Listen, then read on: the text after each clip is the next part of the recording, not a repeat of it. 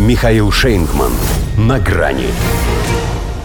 Им про дверь, а они в окно. Байден и Джонсон ищут выход из поражения. Здравствуйте. На грани. Вудро Вильсон и Дэвид Ллойд Джордж, Франклин Рузвельт и Уинстон Черчилль, Рональд Рейган и Маргарет Тэтчер, Джо Байден и Борис Джонсон. Вопрос на 5000 в игре «Кто хочет стать миллионером» может звучать так. Какой из дуэтов лишний? Есть и упрощенный вариант рублей на 500. Из-за какого тандема все остальные в гробу перевернулись? Это же надо было, чтобы у братьев англосаксов так неудачно совпало. Пусть один старый, другой буйный, по оценке старого, но уровень политического интеллекта у них практически идентичный. Потому что у обоих стремится к нулю. Возможно, у американца он и был когда-то повыше, но срок годности весь вышел. У британца же, при всей его великосветской образованности, он так и не преодолел планку свинки Пеппи или гушонка Кермита. В общем, один другого стоит.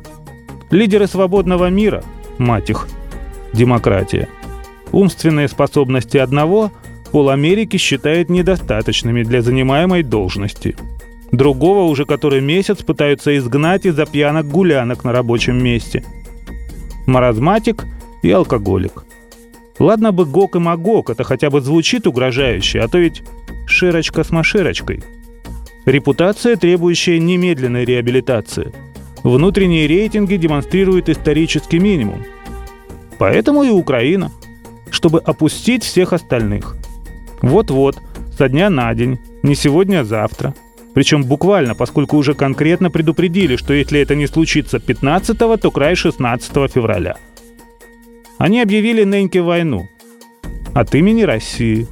И теперь успешно ее проигрывают. В смысле и войну, и Неньку. Британия еще на выходных спустила флаг на своем посольстве в Киеве. США накануне вечером объявили об эвакуации американской дипмиссии во Львов, поближе к польской границе, хотя могли бы уже и сразу к канадской – Говорят, что не навсегда, а до лучших времен. Но их скорое наступление не верят.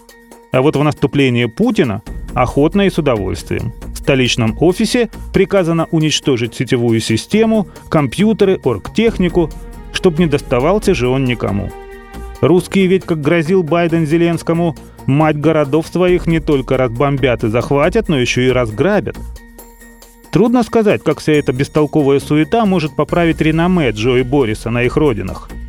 Но судя по их телефонному разговору на Нобелевскую премию мира, по-прежнему надеются оба.